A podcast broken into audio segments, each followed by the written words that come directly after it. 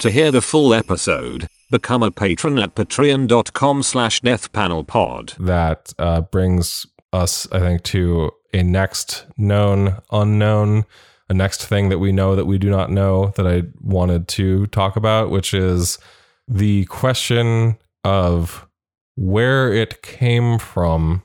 And I don't even just mean like South Africa, which is Not what we- geographically, like which yeah. we we talked about that already. It's like very clear that it, it's been around or something. It probably didn't even originate in South Africa. Could have In fact- originated in the U.S. It's not like we're checking. Right. Actually, so there's, uh, well, I'll, I'll get into that in a second, but I want to point out um, really quickly that a really interesting line that you've seen a lot in a lot of Hmm. discussion of this, including some of the very first discussions of the Omicron variant, Mm-hmm. um, is the idea that because the variant seems to have so many different mutations, um, and in fact, when you look at like the sort of genome, uh, it's like ancestry tree, if you will. Again, to stick with the eugenics uh, reference, if you look at its ancestry tree, I've got my calipers out. there's like basically it's pretty clearly descended basically from like there's been it clearly went off the map for a while. Like the most recent ancestor to it is like a again as b mentioned these things mutate all the time. Like we're we learn about these variants as variants of concern that get special names. But if you look at like the genetic like flow chart basically of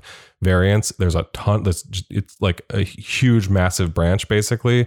And this one in particular basically there's like a year long gap between when we see um, the last identified variant that has like the similar genetic structure that seems to be a uh, predecessor to this and then the uh, the new one omicron. Oh, isn't and that so- interesting? and so people have used this to speculate, basically, because it's basically there's like a year long gap in between, um, in between like seeing what happened, like being able to know what happened along the way with this, right?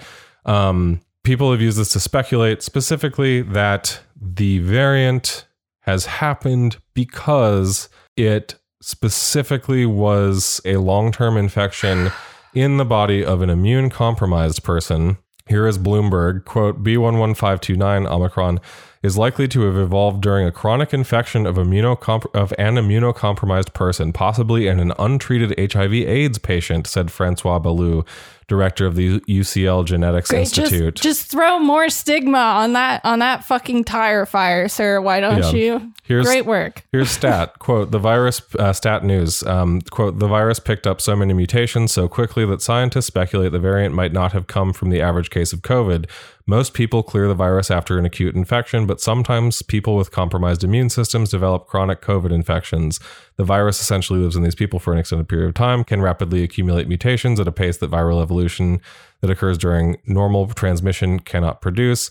So basically, okay, I think it's important to unpack this real quick because Yeah. a couple of things. One, as B was mentioning, ridiculous. Like there's no as as I I mean I posted about this on Twitter. Like immunocompromised people, COVID has had a outsized impact on this population of people. There is absolutely no reason that these people who are already basically being absolutely failed by every fucking, you know, uh, national and international policy institute and like all the non-public health measures that were all like non-existent public health measures we're not taking basically like there's no reason that these people should face further stigma um two this is ridiculous because you can't say with certainty that it came from an immune compromised person when there are i'm sure there are others but i can think off the top of my head of two really good other explanations for how a virus could disappear for about a year and then come back. One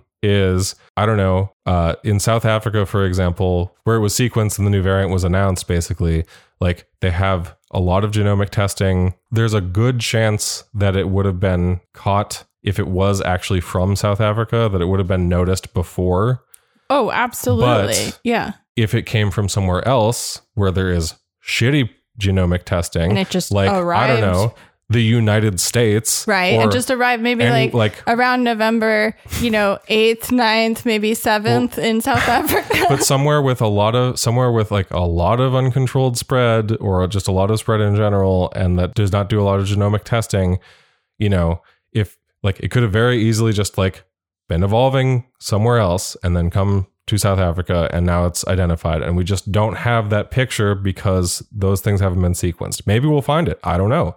Who the fuck knows?